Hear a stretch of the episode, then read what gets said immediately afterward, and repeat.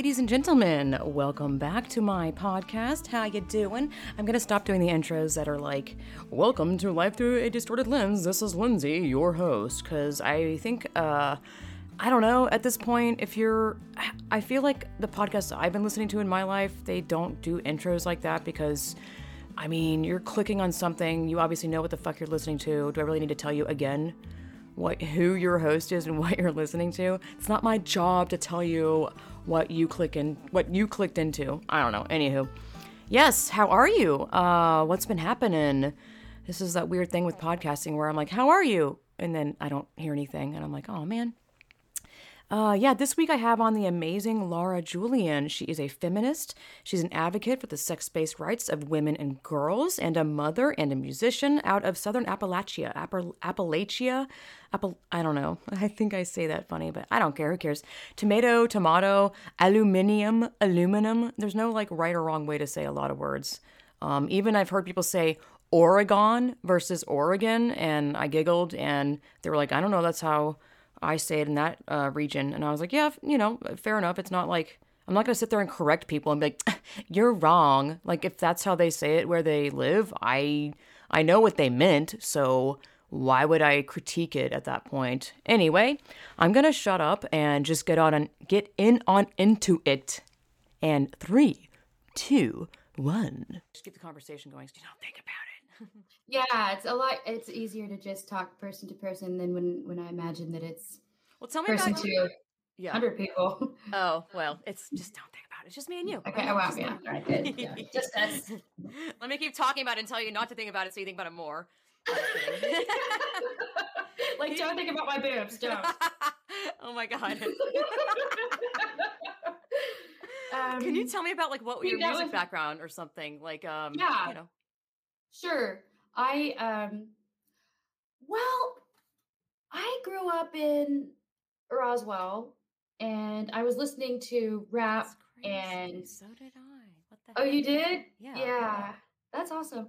Um, and so I I loved like another bad creation and um like the who did that song Motown Philly back again and um like Salt-N-Pepa and Okay, you I was know like just, R&B. Yeah. Okay. Yeah R&B pop rap stuff like Oh that yeah. and then I moved to oh like really red um, town where everyone was white but me and um, I was I just had a hard time with that. It was kind of a culture shock for me to go from like running around kind of feral with all my friends of all different backgrounds Mhm. and um and we were all kind of equalized though because I, it was like a lower income apartment complex and and so we all there wasn't really that feeling of um uh, like wealth inequality or whatever because we were all just the same you know just like feral kids running around latchkey kid kind of situation you know? Um so that was kind of one of the like highlights of my childhood actually. So i'm telling you this just to tie it back into music and i was listening to the same music my peers were listening to um and then when i moved uh, to cumming which at that time in the i guess it was the early 90s mid 90s it was really just a very um notoriously racist Mm. county where I moved to. So I was in fifth grade and um I was the only person of color at the whole school. Oh my. It was so and there were it was kind of weird. Like that's right at that age too where you start really caring about how how you look and um whether or not you fit in with your peers and all the young ladies in my fifth grade class had um perms and they had their hair just in this beautiful like wild waterfall sort of fringy like oh my god i needed that i wanted it too and so i like attempted a perm Oh god. it was terrible it was a big mistake so i was listening to when i got there i started listening to well not really listening to it but i was hearing a lot of country music Mm. just like um like elvira Oh, yeah. Oh, there's so much country in my veins, dude. like the cdb you know did you ever listen to Is CD? it? I was the like, charlie daniels band? Oh, I've heard of them. Yeah, I was like, Yeah, there's like- like acronym bands. Yeah. Long haired country boy and, Mhm. and whatnot. So I was I was listening to that. I was like getting that suddenly. And then um, I had this, there was a woman who lived next door to where me and my mother lived. And she was um, like a really hardworking businesswoman. You know, she was a single woman. Well, I mean, she had her boyfriend come stay with her from time to time. And this boyfriend uh, was a musician and he would play periodically with the Indigo Girls, um, or so he said. I was so young, I didn't know Indigo Girls from from what, um, but he started giving me CDs, and he gave me the box set, like the complete recordings of Billie Holiday, oh, wow. and yeah, and like Melanie, I know, and Melanie Safka, and um, Jethro Tull, and just all of this music from an era that I wouldn't have ordinarily been exposed yeah. to. Um, so right about there, right at that age, like 13 or 14 or so, when kids go through like their second terrible twos, starting to, and, yeah, like individuate and pull away in different ways. Like middle school, yeah, before. music is a huge deal. I yeah. that's when you start really taking music seriously.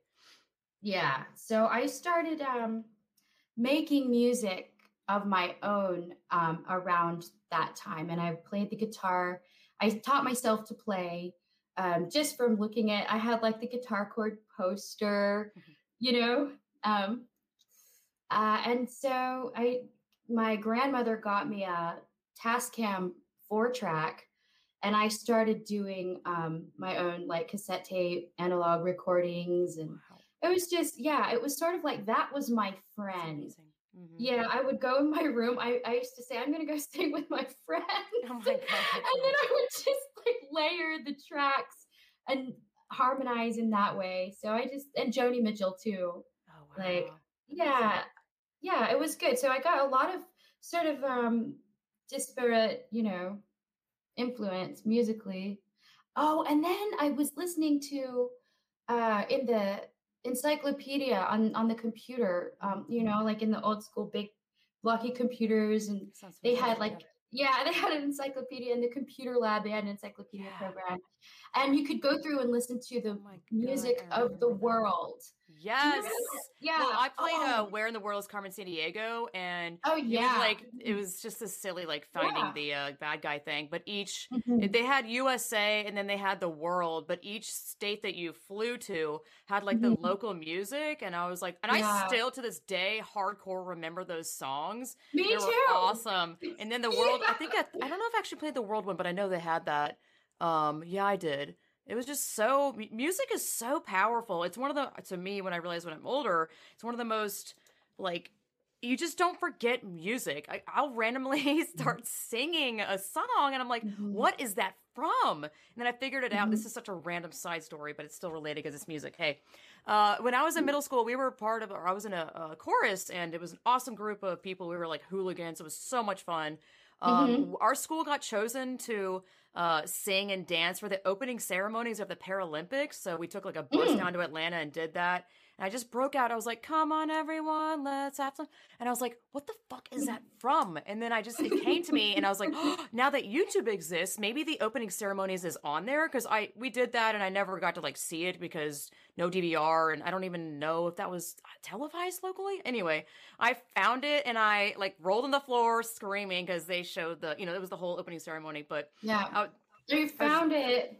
Yeah. Well, basically, it's just like there's a lot of song in school or with like learning a squared minus b squared all all it was just this like mathematical thing that mm-hmm. of course i can't remember that whole one but music is so powerful to trigger memory. It's like smells mm-hmm. um yeah i don't know what's going with that basically that's yeah. the, yeah.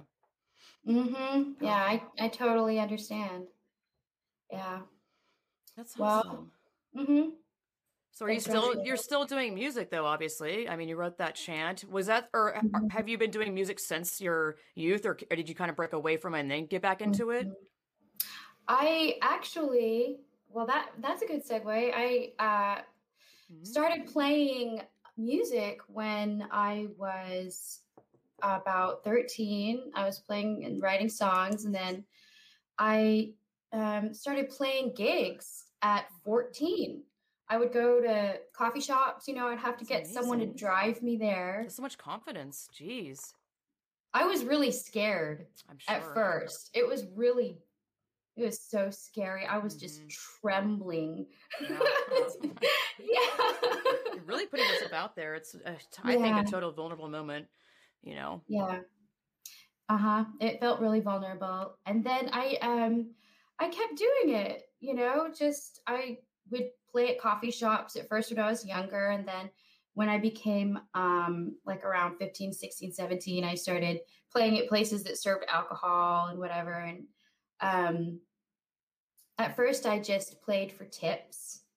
And I remember the first gig I ever played at um, the Connor House coffee shop in Dahlonega, Georgia. Oh my gosh.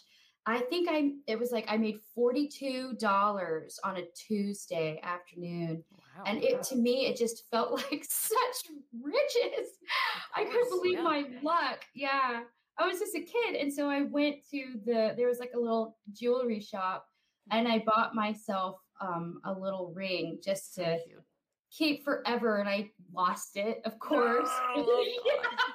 God. I happens to me. did. God. Yeah, heartbreaking. so It heartbreaking. sucks, yeah. But yeah, it just it felt so good to have something that I could do and then go um, you know, earn money and then people would be really friendly and talk to me and ask me questions about myself and it felt really good to have that. Mhm. Um, and so I just kept on seeking it out. And then eventually, um, I had my first child when I was 19. Um, and that was a good way to make money in a short period of time Mm. that I could get like a girlfriend to look after my daughter for me at home for a couple of hours and go out late at night when she was in bed Mhm. and play the blues in, in and around Atlanta. Um, cool. yeah, that was it. Was you know, it's sort of bittersweet thinking back to those Mhm. times when I had to really hoof it to earn, you know, like the electric bill and um and there were many uh instances where I found myself quite uncomfortable um and scared because I was just a young woman on my own Were you single out there. hmm Yeah, it was. Yeah, it was really it was a lot harder once um once it wasn't just all for fun, you know, and just discretionary income in and above the support that my parents automatically rendered to me. Mm. I um yeah, it was tough.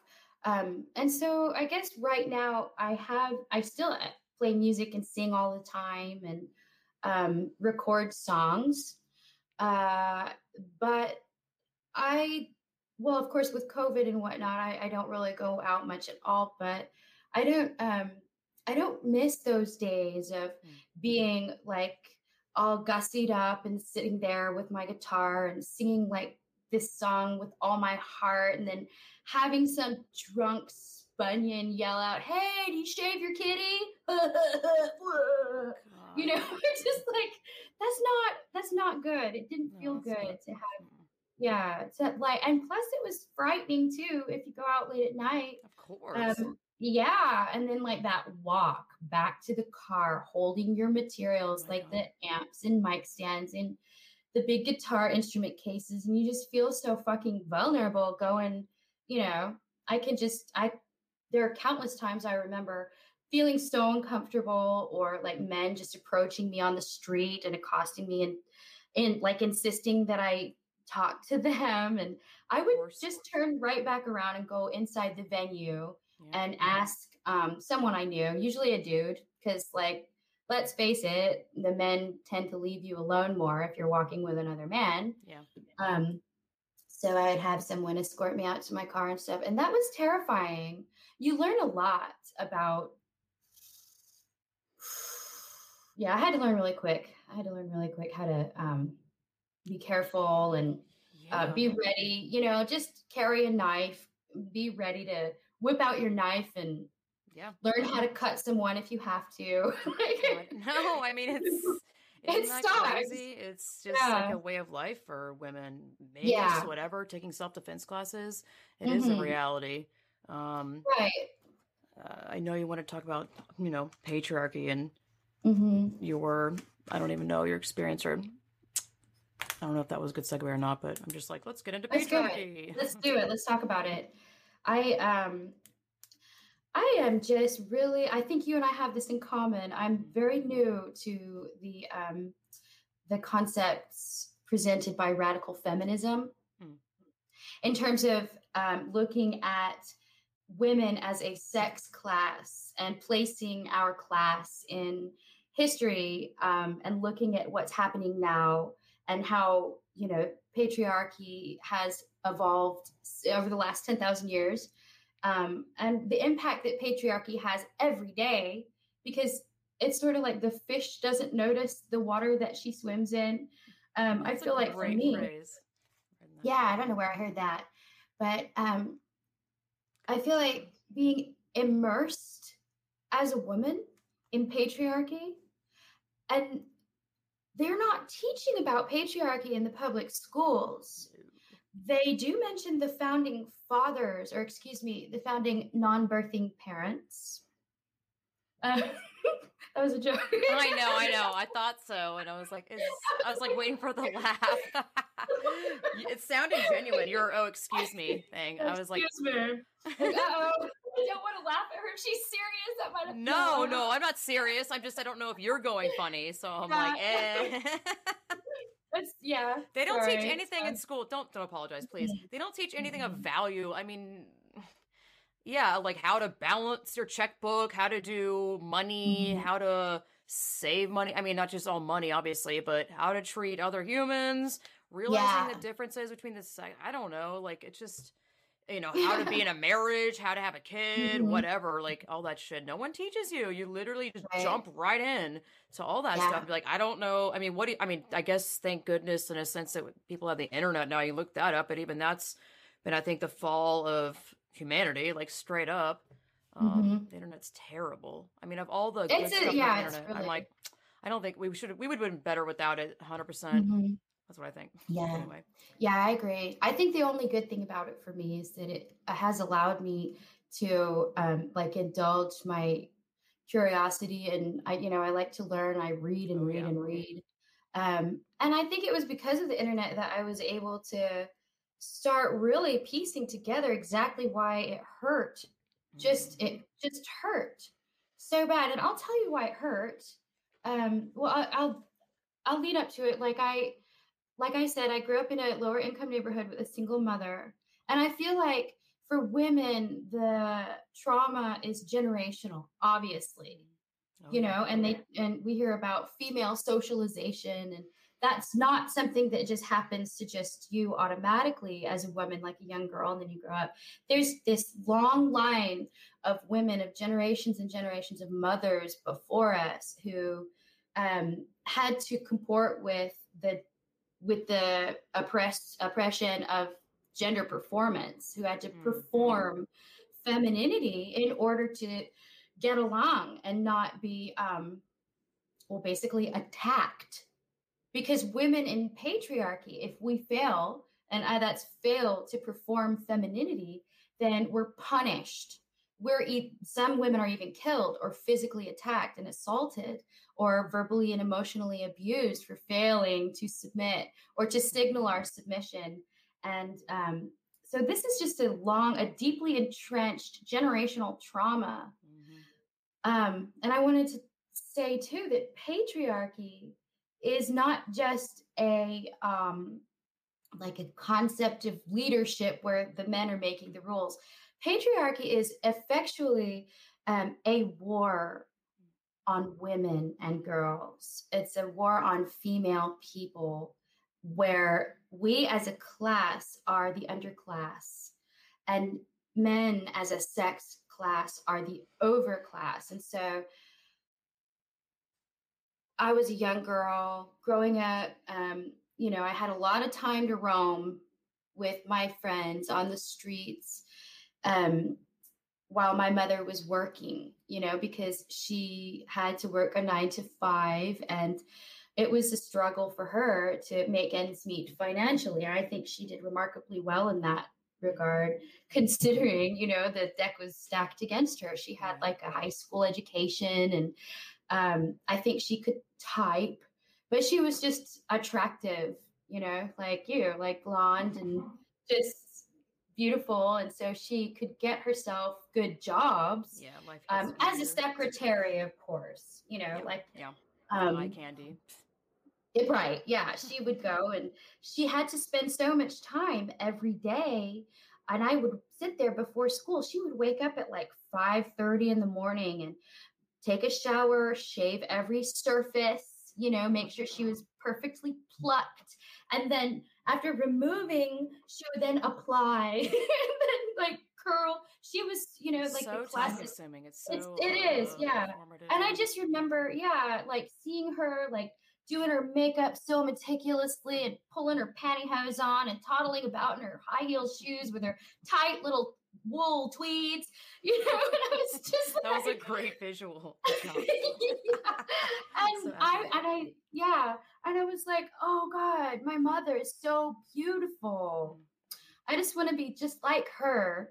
Um, I want, you know, and I never did actually turn into just like her. I, You're I was always like, the, Natural oh, oh, thank you. Well, I, in in a um in a way, I well when I was a child, I would because my mother was like my standard of Mm, um mhm. you know, just I admired her so much and I saw how beautiful she looked and she just dressed up and stuff. And now I see it differently, obviously. Mhm, Now I mhm. think like how nice would it have been for my mother if she could if she was a guitar player um years ago and she had to sell her guitar to pay the rent one time. Mhm. Um which really fucking sucked because she was amazing at it. She was a classical guitarist.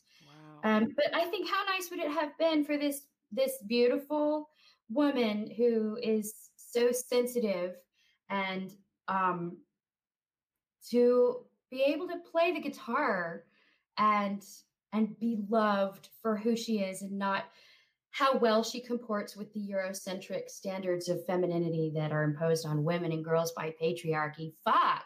It would have been so much better I know. I know. for Really, my mother. That's that's a real authentic self, you know.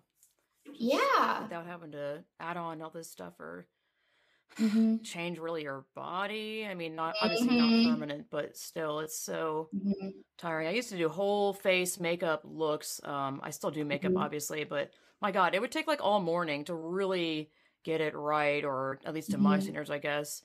Um, eh, compete with like the Instagram looks, which all of it's fucking edited anyway. Um, um, they're just so freaking Mhm. time consuming and time suck. And I, I, I love makeup. I do find it to be like, I, I totally get what you're saying, but I do believe uh, some people makeup's fun because your face is a canvas and you just get to play with it.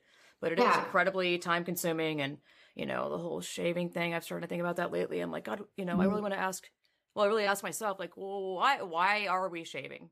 Like, if it's Mhm. naturally growing on our Mhm. bodies, who told us that we have to remove it, and that Mhm. to remove it and be hairless in random areas on the body is a, a better, ho- hotter, or Mhm. like more appealing to who? like, if I if you're at an age Yeah. where you're not trying to like look attractive to anyone, and you just wear what you want because it's what you want. Why are we still Mhm. performing in this way? We, as in me. Mhm. Um, I've been around some women, you know, recently where I'm like, whoa, she's beautiful and she doesn't shave her armpits and doesn't shave her legs. And it's like that epitome of what I was all scared of about like feminists, like hairy, smelly, angry, butch women, whatever. I'm like, this No, woman's, no, no. I mean, no one's I don't- I smelly. And hairy has nothing to do with like, it's just so funny how all this shit is bred into me. That like, hairy is ew. But I'm like, it's so, it's so dumb. It's like, It's so, So- dumb. yeah. mm, Anyway, yeah. It's it's so dumb. But you're not dumb. You're just wonderful and lovely. Oh, thank you. So No, just- yeah. I mean, dumb isn't like, why is that taught to us? I don't know. It's very, I Yeah. think it's clear that it's someone's idea of what women should be. mm-hmm. This perfect little That thing. reminds yeah. That that reminds me of when I was 17 years old. I stopped shaving because I I decided um, why would I want you know my mother was a big proponent of um, making sure that I looked my best as Mhm. was my grandmother. Um, and so when I stopped My shaving, my grand yeah, my grandmother she said she called me she said that she heard that I had stopped shaving. And she said, I want you to know that I'm very disappointed in you. And I was What did you think when she said that? I felt bad. I was like, please don't be disappointed in me.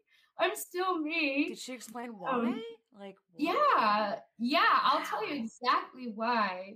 Oh, Um, okay, here's another grandmother story. Good night. My um, this is my white grandmother, which is how I refer to Mm, mhm. my white grandmother. Enjoying the show? Show your appreciation by supporting my work by becoming a patron on my Patreon. Head over to www.patreon.com forward slash distorted lens and choose a tier. You can also leave a donation directly to my PayPal. Head over to my website, lindsayplatoshinart.com, click on the Distorted Lens podcast link on the top header, and click the PayPal button to show your support. Help me continue to bring you creative endeavors and truths each and every week. Thank you so much for listening, and thank you so much for your continued support. Now, back to the show. And then I refer to my yeah, yeah, I refer to my Filipino grandmother as my Filipino grandmother. You Um, don't say. Wow. Makes sense. to Yeah. me. How dare you make sense? I'm offended. so my um sorry, sorry, sorry, sorry, sorry, sorry. Like my Just get all your sorries out. Okay, we're good. All right, next, let's get on with it.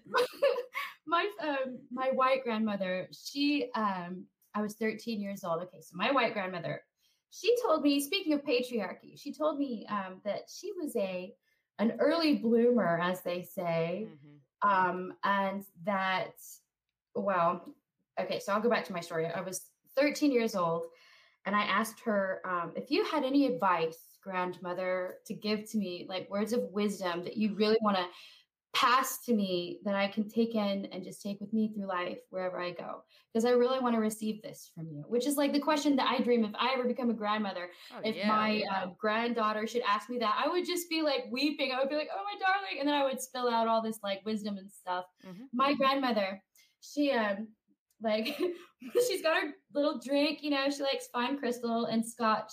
She's got a clink clink, and then she's like, "Marry a rich man." it's just like I oh thought you were going to say, don't forget to shave, darling. no, no. And I believe that my grandmother knew um, that if you perform femininity, Mm, that is, you know, if you shrink your body um, and you um, mm, like dainty. make your yeah more childlike, you've got like nice bolted down skin and. You know, if you're thin and smooth and well, and you know, you pluck and you alien. shave Sounds like it sounds like you're describing an alien straight up.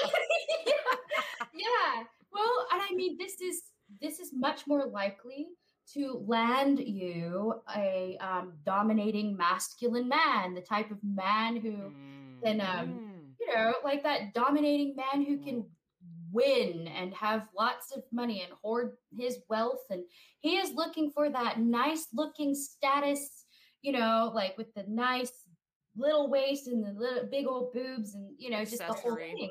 Trophy. Right. Yeah. Yeah. Someone who matches his hoard of um of nice things, of you know, of stuff. Because women in patriarchy, we are treated like we're stuff, which is the actual essence of patriarchy itself. It's the Mm, commodification of the bodies and the labor and the reproductive role of female people, of women and girls. And so my grandmother is just a wonderful, colorful example of how we internalize the traumas of patriarchy, of um, thinking about ourselves as stuff Yep. you know because when we're putting on our or not us i mean i cannot speak for any other women obviously but just as a class i'm thinking like people like my mother and my grandmother when they're putting on their masks of beauty you know and their clothing and their um tresses that get this lifted up and that squeezed in and you know all of that So much effort. um,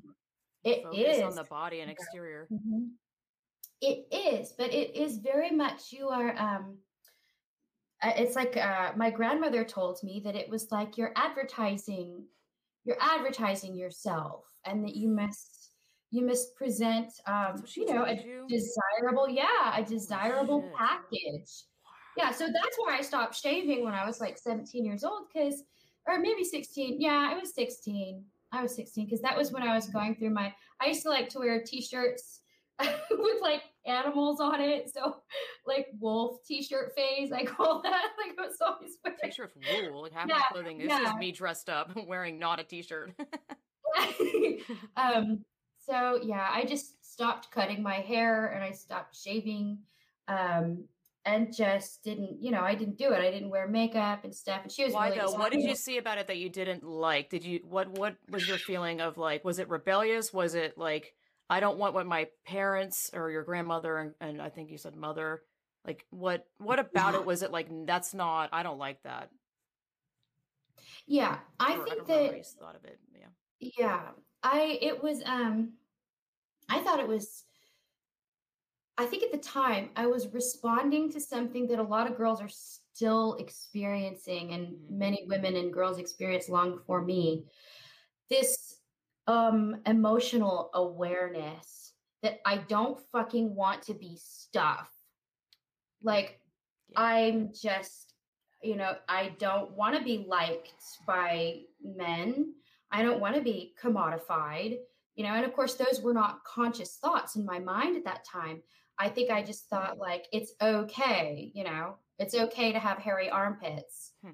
because yeah, like if you don't like my hairy armpits and just kiss my hairy armpits and fuck off like you know so i think it was like a reaction mm-hmm. it, eh, very much so um and then i i just i kept up with that like i i still don't shave it's been so long since i've shaved that i really don't think about it anymore yeah. but i have um but i guess like i i guess the rare occasions that I appear like in public or whatever with my armpits out or whatever, and people are, I can see like sometimes people are like, oh, you don't shave. And I'm like, oh, oh yeah. Yeah. I had this funny. one asshole tell me one time that it looked like there was a tarantula trying to crawl out of my fucking armpit. I'm like, and what? Like, Look at you. I mean, yeah. I'm assuming yeah, know. It's so stupid. It's so dumb. Yeah, like, why does that make like me feel so insecure? What does my body have to do with you? Why is right? So, yeah, silly. I know, I know. And can you imagine him saying that to a man? No, no. Motherfucker wouldn't go up to some great big man with hairy armpits and say, "Oh, dude, your armpits look like tarantulas crawling out your armpits." No, he felt entitled to comment on my body, on my body hair. You're not supposed to look like that. Right. I didn't tell you you could do that, even though I don't even know yeah. you. You don't even know me. Here I am giving yeah. authority. Ugh. Yeah. Ew. God. Yeah. Yeah, he's a real asshole too. I don't talk to him anymore. Oh God, you know but, personally? It's gross. Yeah. No, it's funny you're saying about the body thing. I kind of wanted to add my thing, even mm-hmm. though I love to hear you. But yeah, um, go ahead. When I was young, I very quickly like I got you know boobs and I was not mm-hmm. comfortable with them. Go figure. A lot of the trans youth, of course, I just like this whole trans thing is so devastating. Of course, women mm-hmm. and young girls would be like, I don't want to be a cis. Ugh. Like I personally did not like the attention. Um, mm-hmm. I specifically like had my hair long, but I'd always have it in front of my breast. Like I, I it was like a sh- like mm-hmm. a protective thing to have my hair mm-hmm. always in the front just to and I'd always walk like this. Mm. Like um I wore sports bras like all the mm-hmm. time. Mm-hmm. Um I just did not like male attention. I think it's Mm-mm. fascinating that some young girls and you know girls and women like really I think a lot of that is sexual trauma. I've uh, recently mm-hmm. heard about that, and I had no idea that was a thing where some women can become, or I don't even know if it's maybe all, um, I don't know the statistics. I have, not researched it, but uh, women can become super hypersexual and like deviants mm-hmm. after they've been raped or sexually abused. And I was like, oh my god, mm-hmm. how fascinating!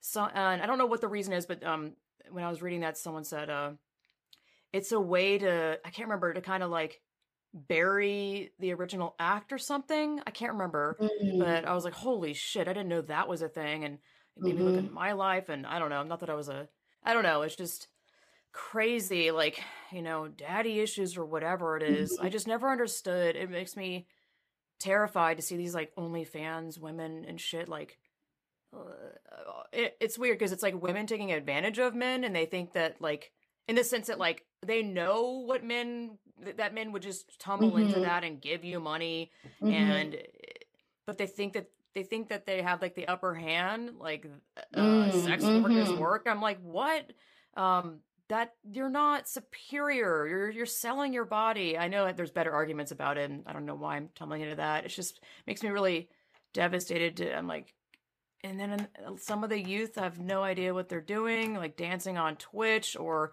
wearing scandalous stuff. They don't realize this, like, they haven't lived enough of their life to be, because if they're just now wearing like anime Japanese schoolgirl uniforms and dancing on Twitch, they have no idea who that's appealing to. They just know that it gets them attention, and who the hell wouldn't want mm-hmm. attention?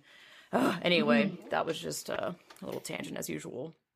Welcome to my tangent. Yeah, yeah. I um I see what you mean about how well just you have an early sense when you start to go through puberty as a girl, you have this early sense of men um suddenly treating you That's like violated. Ugh, so yeah, gross. yeah. It's mm-hmm. always older men. It was not uh-huh, often yeah. teenagers like in your school. It's like this is so Mhm. gross. Like oh, it's so Mhm. gross. Even though it may not be physical touching, it's just like catcalling and just so gross. Ew. Yeah. Yeah, like that guy with the tarantula armpit comment felt entitled not only to title to this one tarantula armpit? guy, tarantula armpit guy, fuck off. Yeah, title it that. Um, yeah, he he felt entitled to like a whole lot had to lead up to that moment where he Mm. walked up to me and commented on my appearance, on my hygiene preferences or whatever the fuck you want to call it. Um, a lot had to happen, you know, like the the background to that is that he was raised in a patriarchy that told him that his body hair, just natural hair, was a-okay and wonderful and natural and he didn't have to modify his body in any way and that was okay but he must expect women and girls to be very careful to never show any body hair other than the hair that's on our heads. We have this sense of not wanting that of like of make that stop. And so back to mm-hmm. my grandmother my fabulously fabulous blonde grandmother um, she told me that she uh, was an early bloomer, that she developed her secondary sex characteristics very young. And um, as a result, well, this is out how she presented it to me. She was um, very young and she got a lot of attention from older men because she looked like she was 21 purportedly when she was 12. And so she had her first child at, she got pregnant at the age of 15. Oh my god. Um, I know, I know, 15 years old. That was about the same age I was when I asked her for her words of wisdom to carry with me through my life. I never followed them, by the way, like the marry a rich man. oh, um, yay. Yeah, I know. but um, she uh, she had taken. Oh, and then back tying that into what you were talking about, the way that you see women and girls on um, social media platforms or like monetized video platforms where they're um, stripping for men or performing various acts of fetish stuff for money so that the guys can whack off while they look at them. And um, they have this idea that they themselves have the upper hand and that they have almost weaponized feminine performance. Um, But the Mhm. problem that I see with that analysis um, is that you eh, that the, the commodification of the female body and the commodification of women and girls labor and work and sexuality the policing of our sexuality these things are the basis of patriarchy the basic framework of patriarchy that exists. And within that within those male centric structures with a government that was made for males by males white males you know um, and with uh, with laws that are made by legislation that where women are grossly underrepresented and for the longest time were not at all represented you know? So these laws and this culture and the mores that go along with the patriarchal religions you know um these are the frameworks of our culture. This is the structure like inside the walls of my house. There's um there are, are pieces of wood and there are you know bolts and nails. It's like the wood and the bolts and nails the foundational structures of patriarchy are so deeply deeply rooted in the whole culture, just everything from the nine to five workday to um, to unpaid labor, you know, and who's wiping the baby bottoms and who, you know, who's doing all of the housework or most of the housework, usually most of the housework, even women who are you know, purportedly liberated in patriarchy and who work outside of the home, if you're partnered with a guy and you live together, then statistically, it's true that women are the ones doing much more of the unpaid care work and domestic labor that is the very most basic necessary work of life of maintaining life itself. Um, and so for someone within that framework to use the fiat economy, which was made for men by men, um, and feel that by weaponizing or monetizing your performance of femininity, which is to me the same as um, performing submission to men, um, oh. you cannot be empowered by that because even if you somehow manage to earn enough money to profit um, from selling your images or from um, allowing, you know, uh, ostensibly granting consent to Johns, um, you're still going to have to exist as a female person within all that framework, immersed in all that hate. You're still in the goddamn trenches in this war on women. You're there. And I feel like that idea, gosh, what an idea. You know, gosh, what an idealistic way of of hopeful, wishful thinking, of looking at, oh, I'm so beautiful and I'm going to weaponize that and I'm taking advantage and like, look, I'm rolling in money and oh yeah, it's great. but every day, man that made you think that that is uh, empowering, like it's right. It's not fucking empowering. No, because if it were empowering, then the women who are engaged in sex work, the women are, are in prostitution, the prostituted women and girls, um, and I guess I'm going to include women who do cam work, and as well as women who are, you know, selling, who are trading sex for like uh, a shot of heroin or whatever. Yeah. Um, Sugar daddy. I um, yeah, I guess I I'm not up on all of the terminology. Oh, basically, women that sleep with uh, really rich, usually white men or just men in general, where they get like fancy cars and apartments and whatever. They just do. It's just mm-hmm. like another form of prostitution. Um, mm-hmm. Like, I have so mm-hmm. much money, come and get it. I just I feel like yeah that um each day you know in this patriarchy we're evaluated constantly our physical bodies are either sexualized or or invisible, you know? And we're evaluated for our um, appearance, and each day we get another day older. And every day older that we age, that's one day less fuckable we are. You know what I mean? That's one day less valuable we are. And and I, these are not obviously these are not my values, um, but these are the values that were implanted in my mind by my patriarchy. You know, by the patriarchy and my female socialization. You know, to just Hollywood. Constantly, if you're like yeah. Years, if you're like 35, kiss your acting career goodbye. If you're 35, mm-hmm. you're playing like a grandmother. Like it's mm-hmm. insane, and I think it's gotten even worse. There used to be, there is a great uh, documentary about that, and I cannot find it for some reason. It's about some like it was like three or four like really famous women in Hollywood that were talking about, mm-hmm. um, you know, just the age and how much it starts dwindling. Just dealing, I think it was also mm-hmm. dealing with being a woman in Hollywood. Dear God, mm-hmm. any sort of entertainment industry for really anyone is dog shit. It's terrible. Mm-hmm. You're just mm-hmm. used entirely as a uh, a unit. Um, so I mean, the whole age thing is is so, so, hilarious. I really think that that has changed over time. Like old uh, women, mm-hmm. you know, you watch like I don't know, um, Twilight Zone or something, and women I'm like, whoa, she looks old. And look it up, and she's like 36, and I'm like, mm-hmm. wow, mm. it's so twisted. Like the, it's just people don't think about this stuff when mm-hmm. you look at movies now. It just it's like subtle brainwashing, mm-hmm. honestly, and it's getting worse. Like all these yeah. women are going to like uh, plastic surgery places, doing doing mm-hmm. some crazy dramatic mm-hmm. Uh, mm-hmm. body alterations where the husband doesn't even know it because they're rich and I'm, I'm just like look at how it just once once you start realizing you're like oh what patriarchy i've heard of that before Uh, because i used to mm-hmm. think it was like a thing that was in the 50s and that like ah. feminists in the 60s or 70s like overcame or something mm-hmm.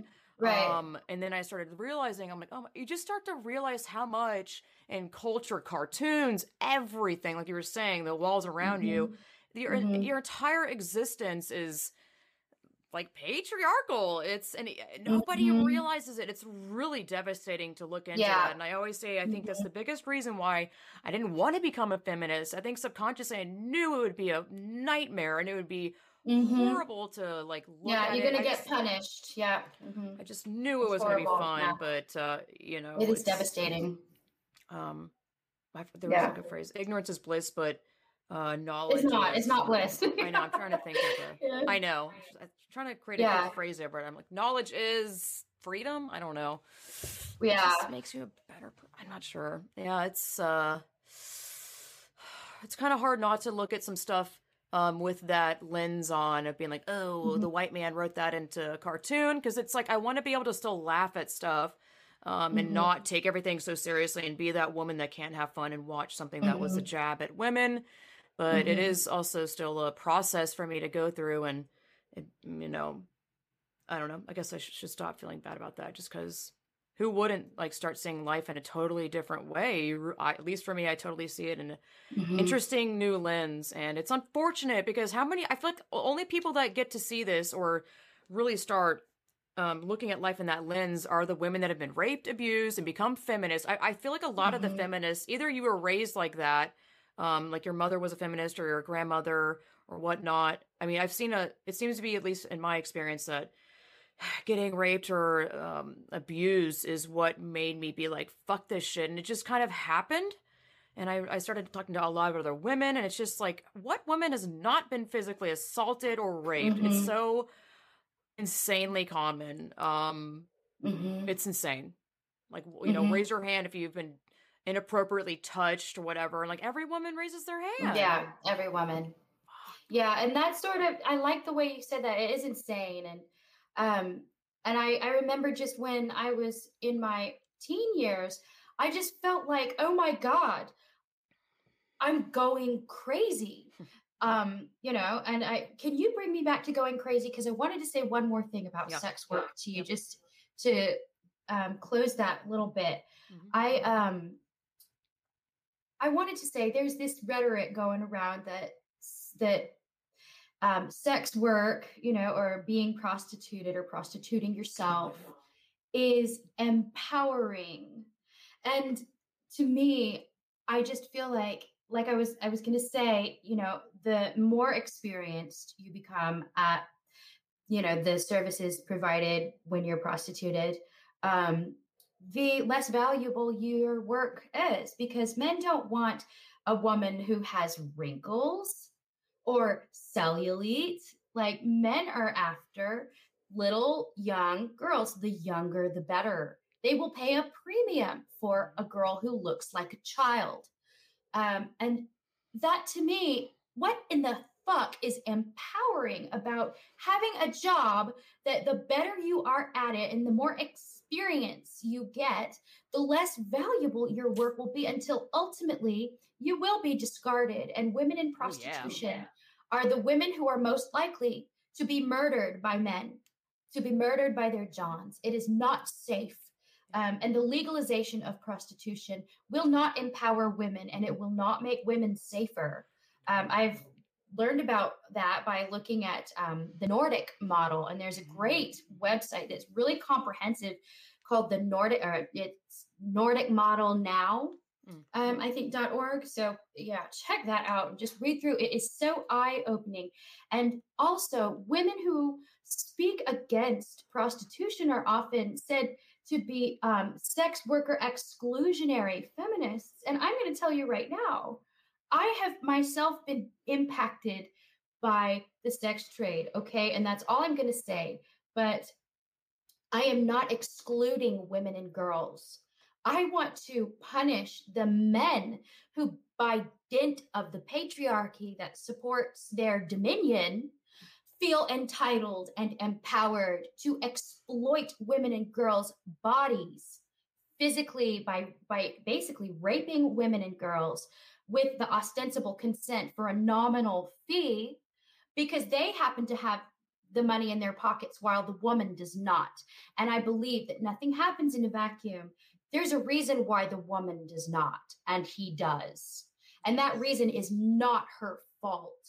And I do not blame women like my grandmother who have internalized the values of patriarchy and who, using whatever tools they may have available to them, go hard into femininity and just try to marry a rich man. Like, that is not my cup of tea, and those are not my values. But I can understand and accept that some women are so deeply traumatized by just being told all their lives that you're a thing, your stuff, your body is a commodity. Now show it to advantage and Look see if you can. Yeah. That's right. Get the protection of one male so that you don't have to service many males, you know, like it's Mm. understandable. And I don't, um, I don't want That's anyone. Wow. who's watching this who is um who has been impacted by sex work or who performs femininity or who like me is married to a man or you know to feel like feminism isn't gonna open her arms and and want you to because we need everyone in this fight because it's a war and we all have war wounds we all have them and we're sisters and we must create a culture of resistance and resist in every way that we can muster by coming together as a political sex class. And that includes women in sex work or women in prostitution. That includes women who are stay home moms, women who are lesbian, who are separatists, you know, all of us. We're all sisters, we're all women, and we've all got to band together and fight this shit.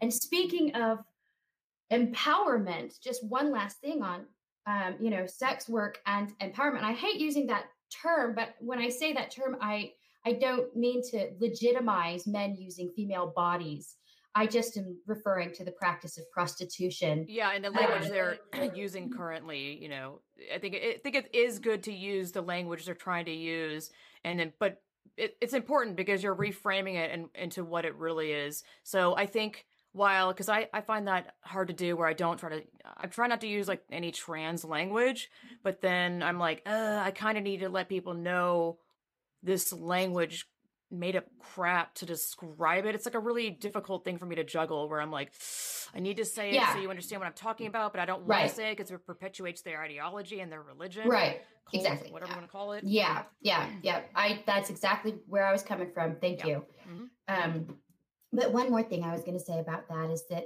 where's the power where is power just look at the world around us the power is in the hands of uh, the rich um, the power is in the hands of men who are empowered to just be their natural selves and um, who make uh, like 25 on average in this rich country more dollars for the same job done How a woman performative are the rich men, by well. the way? What men are the men that do their hair right and wear the awesome Mhm. suits? They're usually like overweight and frumpy. they don't need to do any performative shit because they carry Right. all the money. I just right they have the power. That's right they've got the power. They um you know money is i think basically just a, a way of um of moving power around uh, you know and withholding power as well. Mhm. but if you look at who has power you know just in the hierarchy that we live in the social strata the hierarchy of patriarchy and where we are right now culturally speaking who has the power? Okay let's just take a uh, let's say that senators and Supreme Court judges and um, the president, that these are people who are primarily, you know, there are a lot of men in power. Um, they have power. Well, to empower means that you're given power then, right? That you're going to get some power. So if if sex work is empowering to you, then where are all of the prostituted women who are senators? Where are they?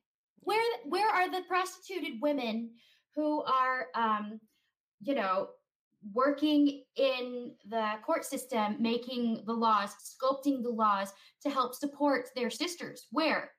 Where are they? They're not because prostitution is a construct of patriarchy. God, I could go on and on. Oh, um, and also I've heard, you know, if it's so empowering, why wouldn't any men do this OnlyFans stuff? Like, it's just such a joke. It's like, right. It's laughable. If it's, if yeah. anyone, if it's like, oh, I can be empowered if I was a man, like mm-hmm. men know, because men know that's not true. It's just, and it's, mm-hmm. it's very clear that like AOC was like, sex work is work. I'm like, oh, you're a mm-hmm. woman. And just, who told her that? Who told her to say that? Money and mm-hmm. men, like straight up. Mm-hmm. Yeah. And I think, um, yeah, obviously sex work is work. It's horrifying work. It's really horrible to have like a disgusting John oh. breathing his filthy halitosis face on your face, you know, just like it's horrible work. You're not a human. You're you're work. totally objectifying. Right. It's disgusting. Right. It's not. Yeah. It's, it's, you're, you're right. You're I being you're a human. Like, how yeah. the fuck is that empowering? You're right. Rel- you're being reliant on someone, a man who has money. Mm-hmm. How is that? Because mm-hmm. I always envision empowering was I can do it myself. Mm-hmm. Um, mm-hmm. so I'm like, that's you relying on the man with the money. Mm-hmm. Like, right. how is that? Yeah. What? It just breaks my brain.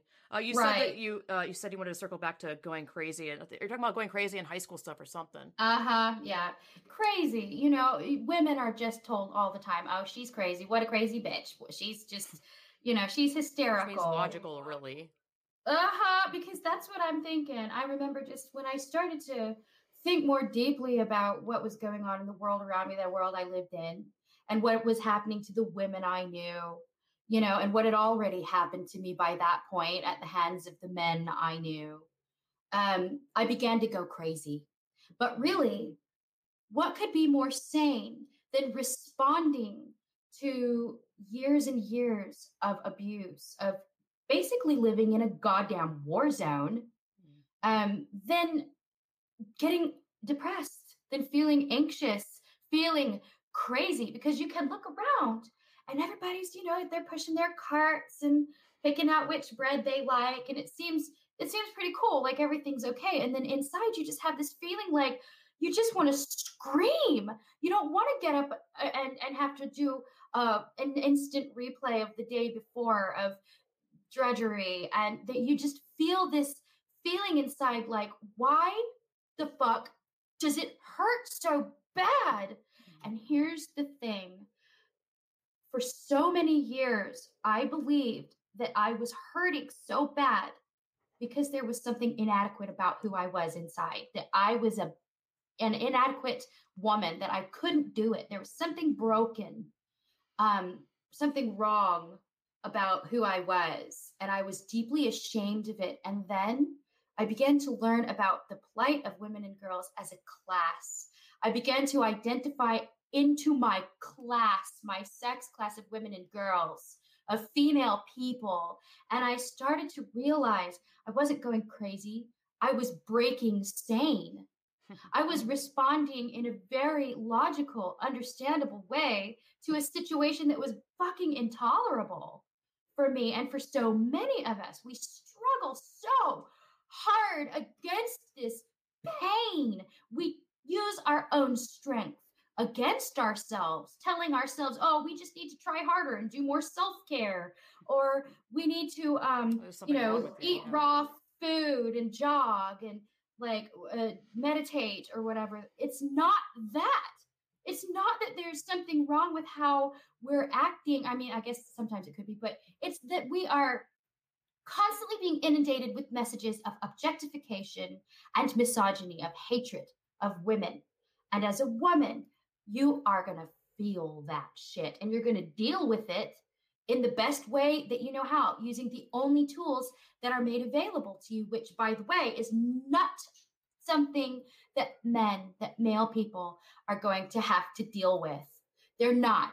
You know, I asked my husband, have you, how do you feel walking across a parking lot? And he's like, oh, you know, it's, I look around, I'm thinking like, oh, it's a nice sunny day, and I where'd I park again? Beep beep, you know, like looking for my car. And I'm like, you know what I think walking across a fucking parking lot? I think um I am gonna have to make sure that there's nobody hiding in my back seat to rape me and slit my throat.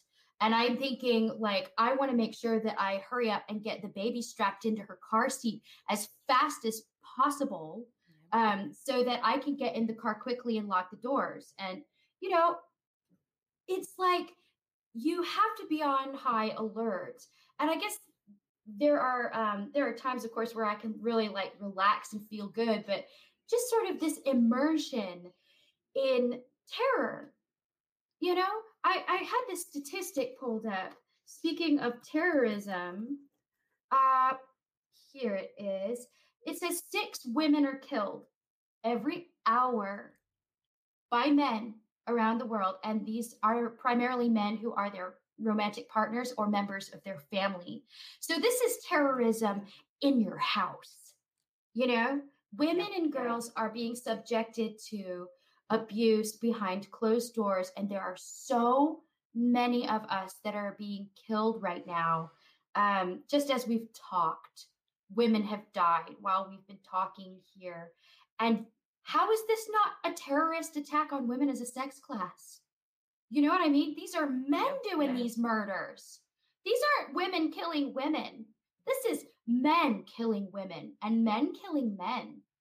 You know? So I just think that if that many women um, were being murdered by, let's say, um, an airplane were being flown into a building full of women, um, or women and men uh, once each year, you know, and we have all those thousands of deaths, then, oh my God, the United States government, we'd be just all up in arms. We'd have people enlisting. We'd be wanting to go and fight that terrorist enemy but because it's women, where, where, where are our heroes? Why can't we collect our wounded? Where are they? The war wounds of patriarchy are inside most of the time and outside much of the time. And I have a friend who um, was sexually abused. I'm not going to say her name, but the people who know me will know who I mean.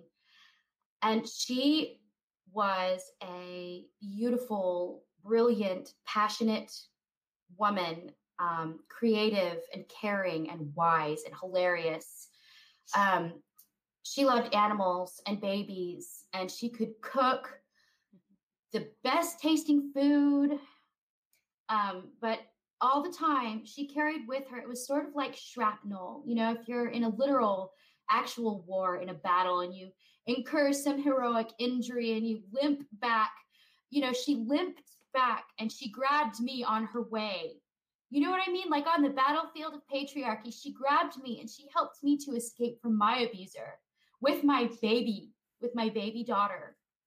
Wow. Um, she managed to do that even though she was carrying around her own wounds. She had been just really really harmed from the age of 9 to 14 and then traumatized afresh by the happenings in the legal system and how they treated her and didn't believe what she'd been through because it was so fucking horrible.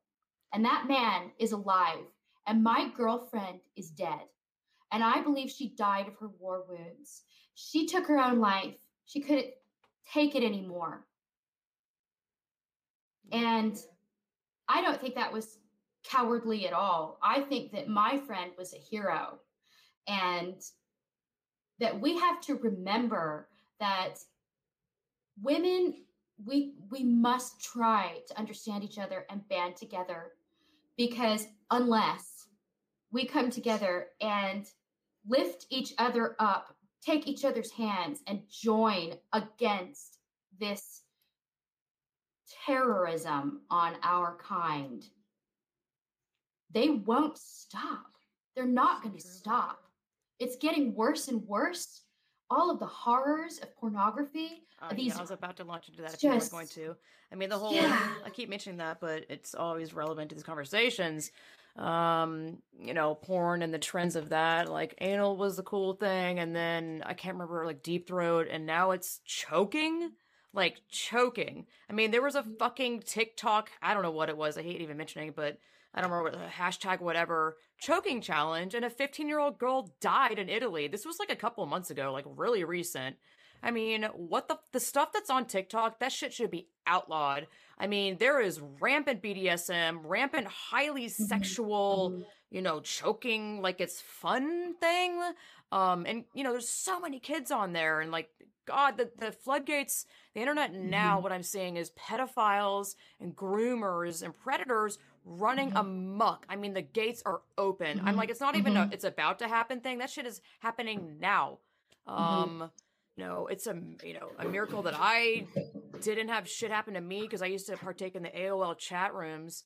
Mm. Um, and you know, God, I I would like I was so young, like I shamefully sexted with people, like making up scenarios, and they would send mm-hmm. me their photo, and I was like, whoa, this is so funny, like so ignorant. I didn't know this is how they get you. Um, mm-hmm. you're you don't know they sent me a photo of like this guy looked like an Abercrombie model, and I think it was, and I was like, "Whoa, he's hot!" You know, in my mind, like that's mm-hmm. what he is. And then I could talk to another guy, or God knows what it was, and it was the same photo, and I was like, "I the just same photo." Realize, yeah, and it made me realize, like, wait, yeah. This is all not real. The people, I was like, "Oh my mm-hmm. god!" Um, it's so unfortunate and obviously terrible that young girls and women have to go through like abuse and boundary breaking mm-hmm. um you know people i'm just people i think don't think about enough of the uh mental like rape and abuse and mm-hmm. shit online just because it isn't physical rape it's still like i mean really traumatic um right. and god knows what that impact had on me i don't know it was just like god and that was back then um and I just know now that it's gotten obviously way worse. Oh, it's way horrible. worse. Yeah, yeah. I um, was listening um, to a talk that Gail Dines did for the American um, Association of Pediatrics. I think. I think you can find that talk on YouTube. Nice. But Gail Dines, I don't know if you're familiar with who she is or what her work is. She is a um, she's a professor of gosh, I can't remember uh, sociology, maybe. Mm-hmm. Golly, sorry, Dr. Dines. I can't remember what she's a professor of. I'm sure she's gonna watch work... this. She's gonna be the first one that watches this and goes, "Oh, oh I know, I know." She's gonna be, she's gonna hate my face, but um, uh, she is a a radical feminist who is an absolutely amazing voice for the liberation of women and girls from um, the horror of pornography, mm-hmm. which you know is basically the documenting of the suffering and exploitation of primarily women and girls, almost always for men to use as masturbation fodder. Um, and this is a huge billion dollar industry, multi billion dollar industry that make no mistake, you're clicking on free porn, but these are just the gateways. You're, you know, what you're looking at is the exploitation and suffering of women and girls, most often young women, younger the better, right? Mm-hmm. And so Gail Dines, I was listening to her talk um, that she was providing to the American Association of Pediatrics because she's approaching pornography as a public health disaster because it is. I mean, mm-hmm. the effects that it's having on the children and women and men, particularly um, young girls and young women, it's absolutely devastating us. Um, so I think definitely if you want to check out Gail Dines' work, she's got it down. And what she was saying is that she went to a prison and was interviewing a pathological um, child rapist. Uh, and she was asking him questions about, you know, his process and mm.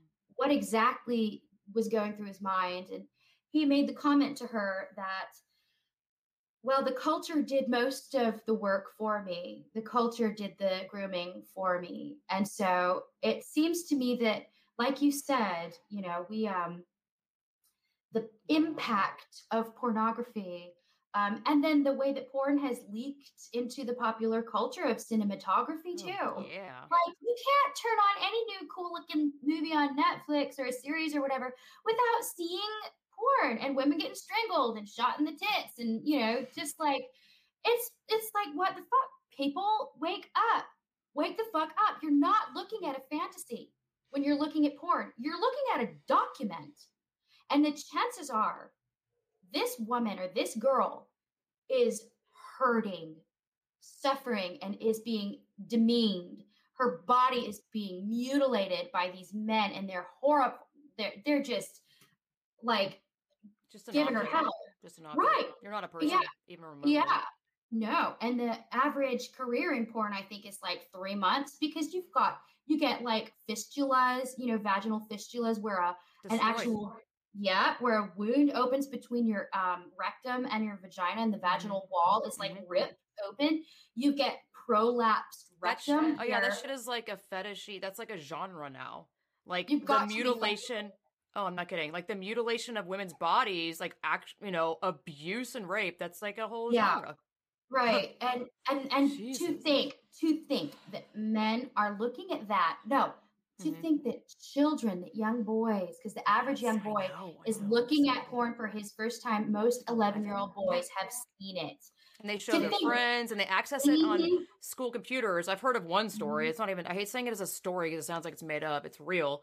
Of some Mhm. parent found out that their kid was looking at porn on like a the Mhm. school lab computers, and they told the school that. and the school's Mm-hmm. response, at pretty sure it was a, a male, obviously. a Obviously, anyway, they were like, uh, "Well, you know, that's not our responsibility. You need to make sure you watch what your kid is watching." Like they didn't even do anything about it. It's like somehow it's on the parents to like make sure that they watch the. I, it was just so wildly Mhm. like denying shit. It's just it, uh, what I see constantly is men protect men that are rapists and abusers. It's Mhm, really like they are fully aware, Mhm. and it's Oh, this yeah. whole underground society. Not even underground. I mean, once you figure it out, it's just Oh, no, they don't have to go it's everywhere. underground. I know. Yeah. They just like grab them by the pussy. You know, they're they're completely fine with being horrible to women, and they, you know, they're even the language there. It's like it's a conquest. You want to know, hear how? Uh, here's comes some revealing, embarrassing stuff that I was like, oh my god, it- just the shit that. However, I was raised in the South or whatever. Uh, when Trump said that, my man, you know, the grab him by the pussy thing, I literally was like, what? It's just bathroom boy talk. Mm-hmm. Because I spent And so much is. of my time on Reddit, yeah. and Reddit, uh, once I started like, uh, I guess not transitioning, but e- embracing my femininity and being a woman and realizing how Mhm. powerful that is and how much I think society doesn't want women to embrace that because they're going to be Mhm. screwed if all women woke up and realized how much power they Uh-huh. have and we band together and they have on their own men would be fucking shaking in their pants like i mean Yeah. i think it's very purposeful that they i think because i used to like i said i thought femininity or like um feminism was like ew. I think that was so intentional. Of course that would be bred into women to be like it's nasty. You don't want to discover that. I'm like what a Mhm. great uh brainwashing to have on women to be like you don't want to look at that. Don't even look at it. It's bad. It's, it's Mhm. smelly. They're judgy. It's Mhm. incredible. It's so eye-opening um and devastating obviously it's i just realized how much i normalized and was like well that's just how men are. i spent a lot of time on reddit and my god reddit is obviously the most woman-hating place but i didn't Mhm. realize it until i s- became a feminist i mean how crazy is that i was on reddit and for Mhm. years and did shit i don't whatever i'm not gonna get into that now but it's crazy. It's crazy. It's Mhm. absolutely crazy. You start looking at just the Reddit uh, forward slash r forward slash memes. Um, it's just so much woman hatred, and then the, Yeah. the little boys laugh at it, and it's really fucking Right. distra- It's like every forum meme is like a joke about women and Karens, which Karens are just the Uh-huh, yeah. logical women being like, "I want some Right. fucking answers." It's the women they're like, Mhm. "Fuck no, I want to see your manager. Mhm. You fucking suck. This is an incompetent Yeah, place." right, Look, right. notice how the blame is always on the women for sticking up for Mhm, themselves. mhm. Oh, Sure, pitiful, sure, yeah. annoying women. Stop, be quiet. Shh. Shut yeah up. it's like yeah yeah it's like emotional abuse on a mass scale you know like in a romantic partnership with an emotionally abusive man um, he will treat you like crap and you know just make you feel like you're worthless and he'll insult you and undermine your success and undermine your skills. And then when you start crying and you say what the fuck? Fucking stop this. He's like oh wow. Look at that. You're just crazy. So it's like blaming the victim for our response to abuse. That's classic gaslighting Oh, classic yeah. abuse tactics. And so you know the trick is to um, stay true to that inner knowledge that you have. Just our feelings aren't lying. It is abuse, you know. Like, of course, grab them by the pussy is common everyday jock talk as they like spun it afterward, and that makes it okay. How? It's even less okay that it's considered okay. You know what I mean? It's even worse that it's considered just so normalized that a woman's body, that a woman, because a woman is her body you Mm. know that a woman is someone who can identify out just- of this. right yeah and a woman is just someone you can possess or grab or consume uh Yep. it's it's really horrifying to be a woman right now and to know you know oh god and then walking through the market sometimes i just see these men and i'm like you know just I wonder if he was looking at porn. He just Ugh. because most of them are, you know, they're out there. They and think it's just oh, just a harmless fantasy. God, That And that reminds me- I mean, I've talked to so many women Yeah, lately yeah. that have had porn ruin their uh, relationships or their families, and it ruined my mhm. family, and didn't know what it was at the time. hmm So I wish I didn't know that, but here we are. Yeah, It's yep. crazy. That's way It's more common crazy, than I think right. people realize. It's just obviously something that's very. Who talks about that? It's it's it's embarrassing if you're the woman that's in a relationship and just had that happen. It's Mhm. embarrassing to be the man and admit that. Um. Plus, like, what is there to admit if you're a man and you think that watching porn is okay? It's like, what do you Right. mean? Isn't it okay? Like, I mean, I'm just Yeah. imagining that's what they think. Right. Yeah. Well, I I'm a uh, like I'm a mom, you know, so I've been in the mom scene for a long time, and I have a couple of groups that I'm in that are um, like social media groups where uh, that are just for moms, and every other every other post is like, I don't know what's wrong with me. I just feel so overwhelmed. I'm so alone. I feel like I just want to die. This is so hard. I didn't know it was going to be like this. You know, just women who are especially stay home moms who are Mhm. trapped, financially trapped in their That situation. so common. hmm And they don't know what's happening. They don't know why it hurts. And then there are also tons of posts in mothering groups like, um, should I be upset? Like, I feel really betrayed that he's looking at porn, but I don't know how to feel. And that's just it right there. You mentioned the shame i- that women feel when they are um, impacted by a, a man that they're romantically involved with who has a porn addiction or who is using porn at all Mhm. and they they feel ashamed that they somehow and i think that that's female socialization right there that we are the receptacles of shame that we women are the ones who should feel ashamed of ourselves when it's him who is masturbating to documentation of women and girls being We're not raped. over that website. Uh, that we're not the one doing. It's just yeah. I It's saying. It's his shame. The Mhm. shame belongs on him. There's nothing wrong with your body. You don't have to look like a young 17 year old girl with, you know, piercings or whatever, like porn ready or what have you. That that is just a yeah, that's a very pornified um, standard that, and it's pedophilic too, if you ask me, because Oh, adult human females have fat cells. You know, the war on the female fat cell is just so ubiquitous. Like we are not little thin reed like sylphs. You know what I'm saying? Like we are real mature women, Yeah. and that is beautiful. That's okay. Um, and furthermore, it's okay not to be beautiful. You know, fuck beautiful. Um, but so, God, there's something else I wanted to say too. Like, oh yeah, his shame. We are the receptacles of shame. You know, there are words in our culture for um, uh, for whore and slut Mm. and slag, you know, and this means a woman who has who has sullied herself by having sex, right? Um, and there is no correspondent word for a man um, that has the same, just like really derogatory, purgative tone and nuance. There's no such word for a man. You know, like a father, for example, could go out and um, purchase a prostitute for his son as a coming of age gift. Oh man, love my dad. What a great guy. But then, you know, we we revile, we socially malign women in prostitution because they are the receptacles of the John's shame because they're Mhm. female. We are socialized to take it on our shoulders and eat it as though it were our own fucking shame. And I see no reason to continue to do that.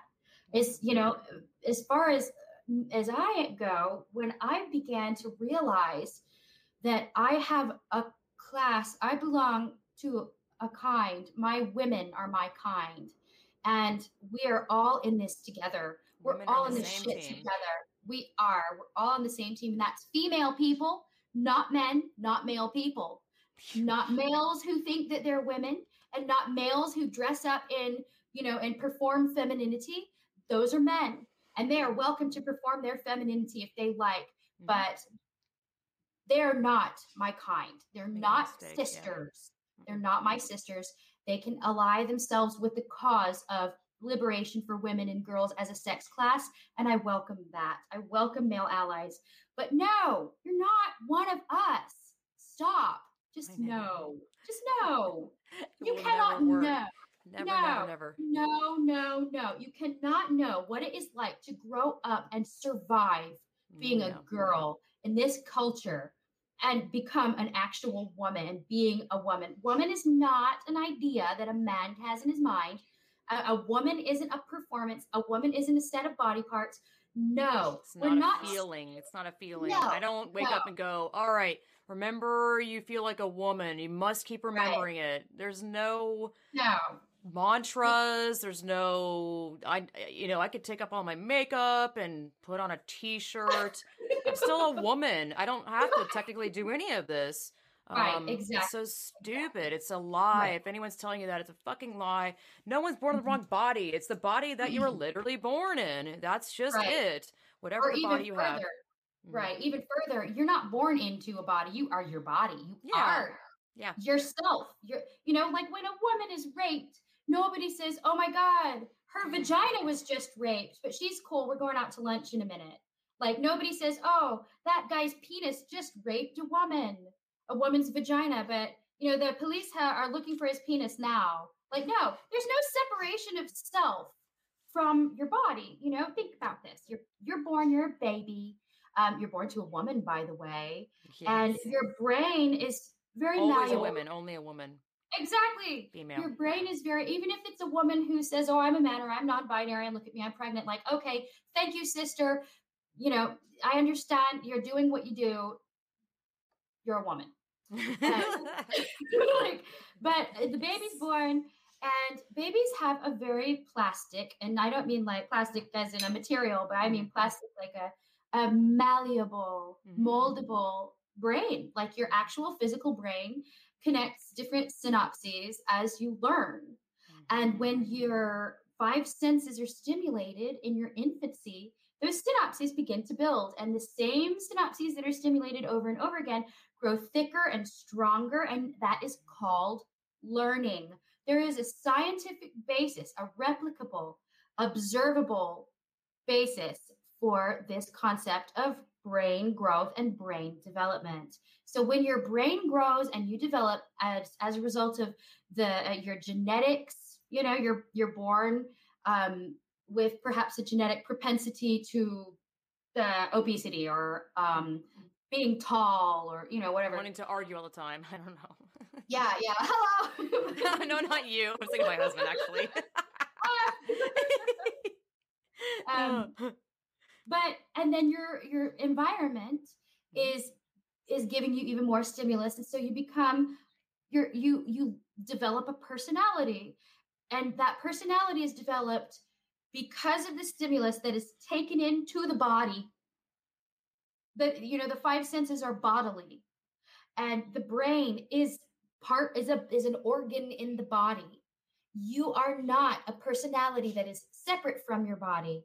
You are your body. Yep, yep. and the idea that we are that there's this dualism that you have a self that is like a, an ephemeral spirit and then you have a just a meat suit that the spirit is in. And there are some girl spirits and there are some um fey gender spirits you know and that these are implanted by some deity or by some twist of the wind or i don't know what the fuck. right. it is a philosophical um almost a religious oh it proposition is. yeah. Mm-hmm. and i believe we are free thank goodness there are a lot of places where people aren't to have to cherish our traditions to have our religious beliefs our spirituality. It is a very personal and wonderful you know la la la all of those qualifiers fine do your thing. But no no i'm not going to do it too. I don't believe in genderism. I just don't. I believe in um, science and i believe that women as a sex class in patriarchy for the last 10,000 years have been stepped on our unpaid labor, our reproductive work, our agricultural labor, our domestic work, our free subsidies for the men to live lives of greater um, discretionary time, freedom, freedom from drudgery, and empowerment. Okay. So, yeah, no, I don't believe that you can identify out of being um, a female in patriarchy um, and I don't think that that's, oh, what's the word? Transphobic? Like, fuck that. If I go up to, um, let's see, I'm having tea with a Catholic nun, and she tells me that I ought to come to the services and participate in transubstantiation and eat the body and uh, drink the blood of Christ. And I say, oh, is that figurative? And she says, no, my child, that's literal when you enter into the church and you consume the wine and the bread, that is not wine and bread. That's the body of Christ, literally. And I'm like, oh, right on. Okay, well, I'll check my calendar and let you know. You know, and I don't happen to agree with her that that's literally the body of mm-hmm. Jesus Christ. I am not theophobic. I'm just not agreeing with her about her philosophy. And that's not to say that her philosophy is wrong, mm-hmm. but it certainly isn't something that should be enshrined in law and imposed on women and girls. Can't even, you can't even um, define it. Like, what the fuck is it? It's so. Oh, so ridiculous. It's so stupid. Oh it my god, stupid. it's so predatory and like literally they're preying on the vulnerable youth it's really um devastating and it's shocking and it's one of those things where I'm like, God, I wish I didn't know, but then I'm like, I do know, and you know, here I am. I'm doing something about it. I'm doing what I can about it. Mm-hmm. Um, mm-hmm. it's it is terrifying. We are the outliers or the rebellious people right. speaking the reality, truth, and all this stuff that they want to believe. Like, okay, you're a fairy. Okay, put on your wings. right, that's, fine. fine. But like yeah. reality is going to show you its cards and show you its true colors mm-hmm. in many mm-hmm. situations. So as much as you want to think these things, you, it's just so it's so sad because I mean, there's so much cover up with all this stuff with all the doctors and oh um, god, um, therapists. Yeah. They mm-hmm. are blatantly lying about everything. Uh-huh. They only give them the one option, which is you know the affirmative, Affirm. and yep. uh, no other option. I've heard someone explain it or um describe it or compare it to like, well, can you imagine having cancer or something and they only or whatever it is, and they only give you one option? Like, where have you ever heard of that? That's crazy. And mm-hmm. it's a mm-hmm. medical pathway, a, a physical. Mm-hmm like you're gonna it's just why would you not it's very all of it's so intentional why would you not go mm-hmm, to the mm-hmm. figuring out like did you have childhood trauma like really mm-hmm. really dissecting all that because i've heard time and again it's childhood like um sexual mm-hmm. abuse mm-hmm. or you know I, I don't know god it's so awful yeah and trans and homosexual people. It's mm-hmm. so common. I've heard the you know lesbian community has taken a huge um I don't want to use the word beating, that's a terrible term to use, but just a mm-hmm. huge they've had a, it really been impacted awfully. Like, you know, mm-hmm. lesbians in their 50s are turning trans. Like it's just I think it's so yeah. sad. Um Yeah, yeah, it is really sad. It is sad. And I um I just think, you know, that there's a the term trans to me it's overly broad. It is um, very vague and overly broad when you have, for example, a 15 year old girl who, like me and you, Lindsay, um, started to realize, like, oh shit, like this is not okay. I don't want this. No, no, I don't want to be in this. And they think that being in this is there's it's being in the body. No, there's nothing wrong with her body. There's something wrong with patriarchy. There's something wrong with being victimized again and again and again by the oppressive gender norms of patriarchy that are imposed on women and girls.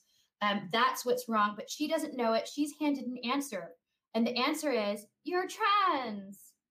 It's Remember, if you think you, you are, you are. You are. I was like, oh my right. god. Yeah, yeah, yeah, yeah. and so, me? so this young girl, after ten thousand years of patriarchy and the generational abuse and the war on women and all the shit that we've been talking about, mm-hmm. she is. Be, she's taking it in. She's on the internet and learning about what it means to be trans. And she's like, I feel like that. I feel like that. I feel like I don't want to be in this body. I feel like I hate my body. I feel like I don't want to be a woman. I feel like I'm a man. That's it. That's the answer. Bling. Yep, and yep. then she gets the affirmation model from the parents who are just so woke and the doctors who are just making money, you know, and afraid of losing their medical license if they're accused of transphobia, because God, then, yeah. you know, if you don't do, if you don't affirm, you'll get canceled everybody's getting canceled. It's bullshit. But to say that trans is this girl, right, who is using whatever tools available to her to mm-hmm. try to fight back, to try to escape from her suffering. And then a 54 year old man who um, has grown children, whose wife took care of them all all of his days, and he has a thriving career, and he's got a six figure income. He's had it all. He has a PhD. You know, he um is addicted to he's got he's he's got a sissy porn addiction. You know, he um likes diapers, he wears diapers, he makes his wife like changes diapers and stuff, and it's humiliating for her. She hates him. And uh he decides one day that, you know, the reason why he's not satisfied isn't that he's a fucking pervert, it's that he's a woman. To say that this man eh, living in 10,000 years of patriarchy with all the benefits of his maleness and this young girl, this 15 year old girl who wants more than anything to have men stop regarding her as female, are the same. That's myopic.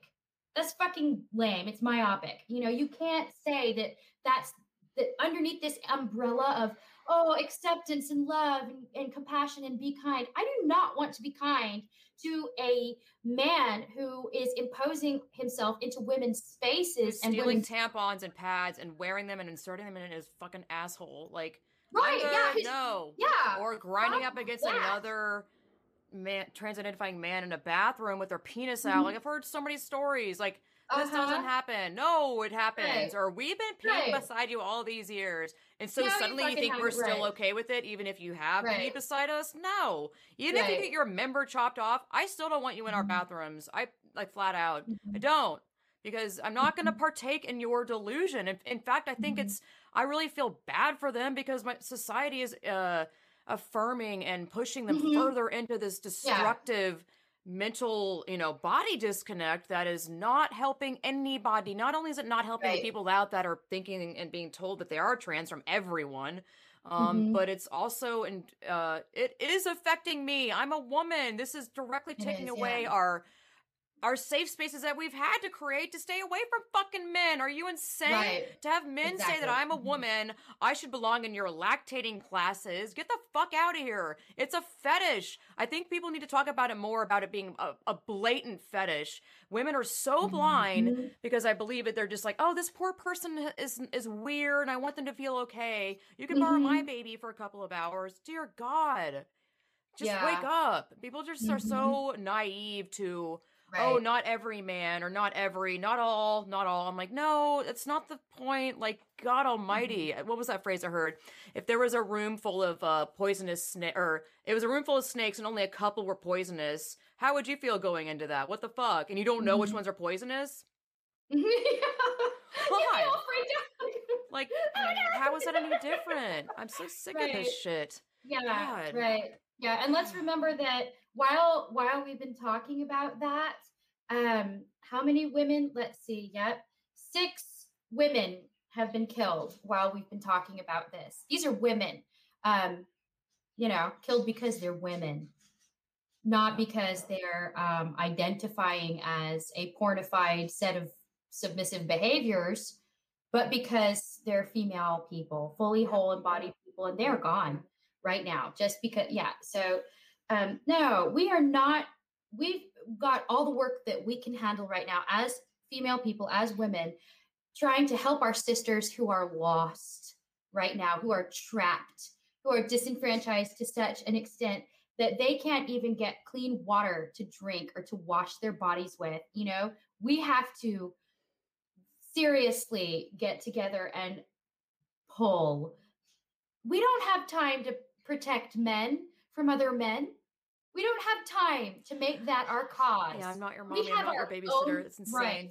Why, do, why do we have to be the shields work. for men? This is crazy. Right. Why right, does it yeah. automatically, without any question, um, go into, oh, we should just allow these men into women's, you know, prisons? It's like, well, then by theory, shouldn't the men who are like frail and more feminine be also be put into the the ones that get bullied or whatever or get beat mm-hmm. up in prisons well why aren't they being put mm-hmm. in women's prisons because they're also mm-hmm. you know mistreated it's just such a it's a, such a sham it's such a mm-hmm. lie it's just direct access mm-hmm. to abuse more women la la la i just this mm-hmm. denial of what it really is is insane and especially from women the handmaidens is was the most brutal thing to me i mean you know, there's some things where, uh, you know, with friendships, I'm like, oh, you know, I have like an atheist friend, and I'm a I'm a believer of God and Christian stuff and whatever. Um, mm-hmm. like I can have the differences of that. Like where I was, I don't know. That's the friendship is. I don't know what's going on with that one, but another one. This is where I had to draw the line. I was it was a woman who was a flat out handmaiden that was okay with because January first, I believe California passed some sort of thing where men are allowed in women's prisons, and I tagged mm-hmm. her in mm-hmm. it. I know I keep bringing this up, but it's still painful. Um, and she was like, you know, going along with, well, if they feel that way, we must protect them. And I was like, I can't. It's just so funny that it came on me to like mm-hmm. basically be like, I have to undo these ties of the friendship with you. Yeah, mm-hmm. that's just a, a, friendship thing where I have to draw the line and be like, you know, my door is mm-hmm. open, but I'm, I don't know how I worded it because I wasn't like, you're not my friend anymore, but I was like, I can't. I can't do this. Like, if you're literally not sticking up for me as a woman and yourself, this is where I draw the mm-hmm. line. It was mm-hmm. painful, and I was just like, "Jeez, man," yeah. because she was, uh, to me then like a feminist. She wore the pink pussy hat, and I then I realized mm-hmm. that she's a lib fem thing or whatever. Right. Um, but I was my mind was blown. I was like, "Wait, you were mm-hmm. this like feminist in my eyes," and look at this was like, what the fuck? It was mm-hmm. insane. Ugh, it's not a fun journey, but I think it's an important journey to take for every woman to like go through what we've been going through and learning about all this because god yeah yeah it's enough to make you really um, it hurts really bad when you first figure out what's happening mm-hmm. i was a um, I was a very vocal proponent. Uh, well, I guess I wasn't all that vocal. I was too busy performing unpaid labor to be all that active in any sort of political scheme, whatever. But mm-hmm. I am. Um, I was pro trans, man. I thought like, oh my god, it's gay plus. We've just got to support these poor people. Like, oh, these poor kids. Like, look at these statistics oh, saying that, that. Oh, yeah. they're gonna kill themselves if we aren't. You know, and of course, they, by the way, they kill themselves uh, after they done all the trans uh, or body modification, chopping mm-hmm. off body parts, and they realize I didn't mm-hmm. solve it. And a lot of the right. Uh, how they say it's a suicide thing, but a lot of the murders and whatnot happens to the prostituted transsexuals.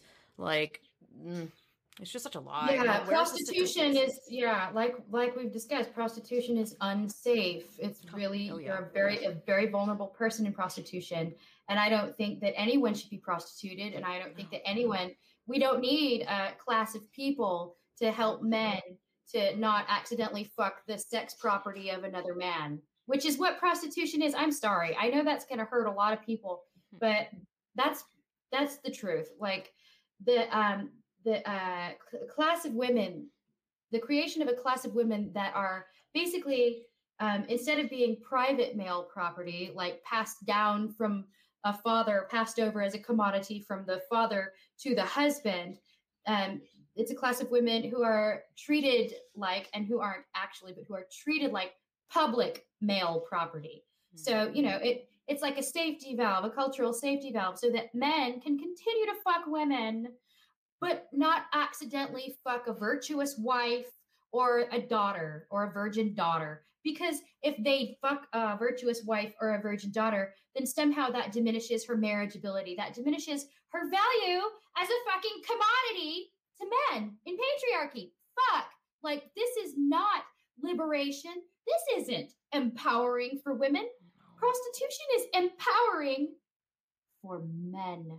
Yes. Okay. Just like it's about men and male orgasms and male economic advantage and male cultural and social advantage. It's it's not liberating for us. This this uh the use of the internet and social media uh, implementing this fucking propaganda. It's like if something was true, why do you have to keep repeating it and hire all these people that have a huge public uh platform like AOC and I don't know who else has tweeted out the sex work is work thing. It's like mm-hmm. if this shit was true, why the hell are we do we keep repeating it? And why mm-hmm. is it why is it now in this 2021 or whenever that started 2020, I don't know. Why if that's true, why haven't we been saying this for uh throughout all the years? It's just like people mm-hmm. need to mm-hmm. wake the fuck up. People are just wake such mm-hmm. you know, sheep and they don't they really take stuff at surface value and they really mm-hmm. believe what they read and you know, god if something's true, yeah.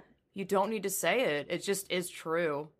Right. So if the shit is being repeated over and over and you keep hearing it, you know, it's just one of those things that it's like I think effective um propaganda stuff or mm-hmm. advertising mm-hmm. or whatever you want to call it, you know. Mm-hmm. Yeah. Well, I mean, as human beings, we're like we're social, we're mammals, we're hardwired to want to um to want to comport with what the people we see around us are doing. And there's nothing wrong with that. There's nothing wrong with wanting to be pro-social and get along and help other people and you know obviously those are really positive pro-social values that i you know it makes perfect sense why people when presented with a very limited uh, representation of what's going on with this whole trans issue mm-hmm. Um, they don't get all of the information and all of the facts about how this is going to actually play out how it's going to actually impact women and girls and children male children as well. You know i um i was recently uh thinking about the rape of the woman who was uh, jailed with incarcerated with a man because he said he was a woman and they put him in um, the women's prison and he perpetrated a rape uh, so i was thinking about you know there are all kinds of prisons there are also youth detention centers what about um, you know boot camps for girls well or girl scouts um uh, scout leaders being transitiving males. Mm-hmm. There, that's already happening. Holy shit! Mm-hmm. Holy shit! Mm-hmm. And a mm-hmm. man mm-hmm. who has a fucking autogynephilic fetish that's dressing like a woman is around children. This is happening everywhere, not mm-hmm. just with Girl Scouts in so many scenarios. Drag Queen Story Hour in libraries. How many of those stories have you, you know, recently come out of them having, you know, crazy amount of child porn? Dear God, people are just like, I don't know. Mm-hmm. Yeah, I just think that you know there there are really positive values being misdirected and manipulated. People who are really good people, who are bright, who are caring, mm-hmm. their yes. their values to be caring and to try to help the vulnerable are being manipulated. Like yeah, I've been saying that for yeah the exact same thing. It's right, and I yeah yeah. So I don't blame people who yeah. like I was who are just wanting to protect and help, you know. Like um, teachers, um, of course, they would be like, oh, okay, you know, because teachers usually are very caring and it's right, no wonder yeah. why that shit is easily taken hold. And. I think mm-hmm, most schools. I'm not sure what schools haven't. I don't, I don't know what schools are safe, to be honest. Um, I, am not sure. Maybe Maria Keffler of Partners for Ethical, Ethical Care could answer that because I interviewed mm. her and she talked a little bit about that. But I like them. I like that Oh, they're organization. wonderful. They're so Yeah. good. Love it. yeah. Yeah. Well, we're at an hour and 46, and I, I could definitely talk forever. Whoa. I know. I mean, I would love to have you on again. This is not, it's never like an ending when I have a guest on. It's always like Ah. a appetizer, really. I mean, my. oh, okay. well, if you have everything you want to talk about. um, is there any uh, links or social media stuff or anything that people can find you at? Yes, I have a blog on WordPress that I um I really have to flesh that out some more, but it is I sent it to you. I'm looking up looking Mhm. it up right now. It is oh Lara Polanco. Shit, hold on. Here it is. Lara Polanco. Yeah, it's larapolanco.wordpress.com. So I write some stuff there. I Can you haven't spell that out just because this goes on the Yep. podcast as well and they won't be able to? Well, I mean, they can read it, but. Oh, okay. It is L A R A P O L A N G C O dot wordpress dot com. Awesome. So yeah, I write about patriarchy and stuff, and I haven't gone there and written much, but I'm about to just blow it up. I really have. do it, do it, do it. Yeah, I it. really yeah. And then I And have a remember to save your stuff if you post it there because I have heard horror stories of someone's eight year research where they put it. I think it was. I I swear to God, I think it was WordPress, and they took it all off. Oh, like, let me make guess sure why. you save it elsewhere. Oh yeah, you know why. Yeah, yeah, I know why. It's because they don't believe in genderism. Mm-hmm. Yeah, Well, That's yeah, not was- okay. Exactly. Yeah. 100%. All right. Lindsay, this has been amazing. The time just flew. I'm sorry uh, keep Oh, going. sorry. What? No. I, this is what I want. This is why I do this. I bring on women to tell their story and just to preach because we need it. And Yeah. I'm very happy to um, know you and meet all these wonderful women. It's it's amazing. Thank you so much for coming on. Thank you. Oh, thank you so much for having me, and I'll I'll talk to you soon. Yes. All right. Bye, Okay. people. Bye. I hope you enjoyed that interview slash chat with Laura. Lara? Laura? It's weird to pronounce L A R A. I'm like Lara? Lara? Lara? Lara versus Laura. I guess it's like people saying Laurie versus Lori. Um, also depends how it's spelled. It's like my name is Lindsay, not Lindsay. I I usually tell people that and they think I'm serious, but I'm not serious. Like, um, it sounds, I mean, my name is spelled S A Y. So that's why I jokingly correct them because they say it like it's S E Y, but I don't give, like, I don't care. Like, can you imagine being that, you know, like correcting someone when they're not trying to, like, even purposely get it wrong? I just think that's such a waste of time. Like the whole pronoun shit. It's such a, it's, it's such a joke to be like, look at me and bow down, bitch. it is so corny. I'm like, no, I refuse to uh, lie to you. I'd, I'd rather be rude than be a fucking liar. Straight up. Blood ow. Anyway, um, I hope you guys enjoyed this podcast. Uh, yeah, I don't know, like, uh, what to say, because I feel like I usually ramble at this part. Um, I don't know. There's been some crazy shit happening, and um, it's neither here nor there. Maybe I'll write a book about it, or someone will write a book about it, because it is fucking insanity. Oh God, maybe I'll do a tell-all. I don't know. Anywho, yeah, I I would like to do. I'm looking forward to. Well, I I want to, and I hope I follow through with this. But it's a money thing.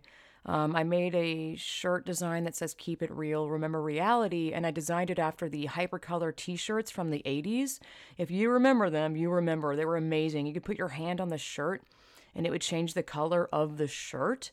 It was this weird material that could um, easily get ruined if you put it in the dryer, which I think everyone did, um, which sucks. So I can't imagine like buying one of those shirts now that hasn't been damaged. Like that's worth serious money just because it's survived all its time.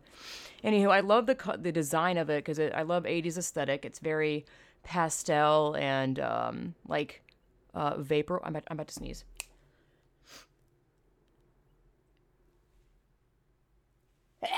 Jeez. God bless myself. Um, yeah, it's like very vapor wavy without being vaporwave. Like vaporwave is a new recycled uh, idea of 80s aesthetic.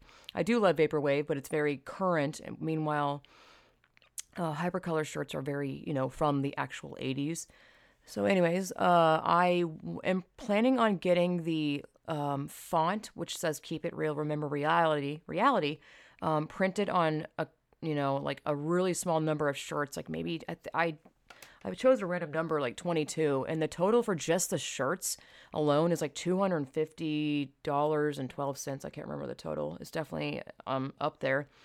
Um, so I'm gonna run a, I'm gonna do a small run of them. I'm gonna hand dye them, um, tie dye, not like the typical tie dye where it's like that stupid swirl. I don't, I'm not a fan of that. It's gonna be a unique tie dye um, look. It's actually called ice. The the method I'm, I'm gonna use is called ice tie dye, which is really cool. Um, and I'm gonna hand dye them.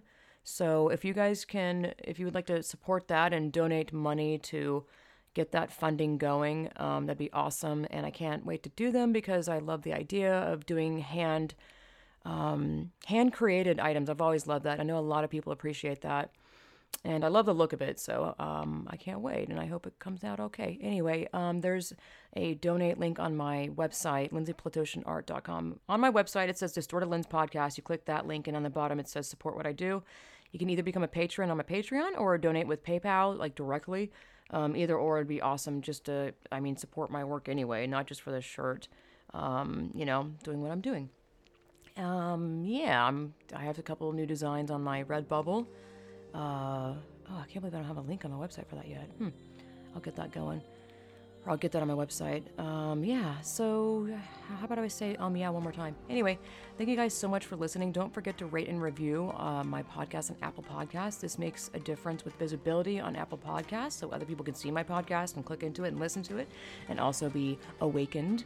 Um, yeah, I remember to question everything. Curiosity will totally save humanity. Namaste, y'all.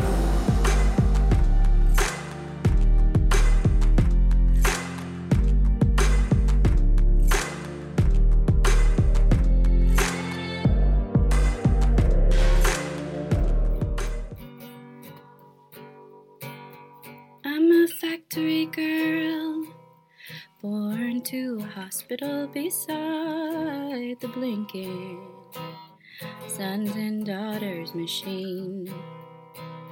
This is me being fed to sleep. I'm an orphan child, adopted daughter of my father industry. He takes cold care of me. like a blackbird singing on the last long chestnut tree. Somebody gonna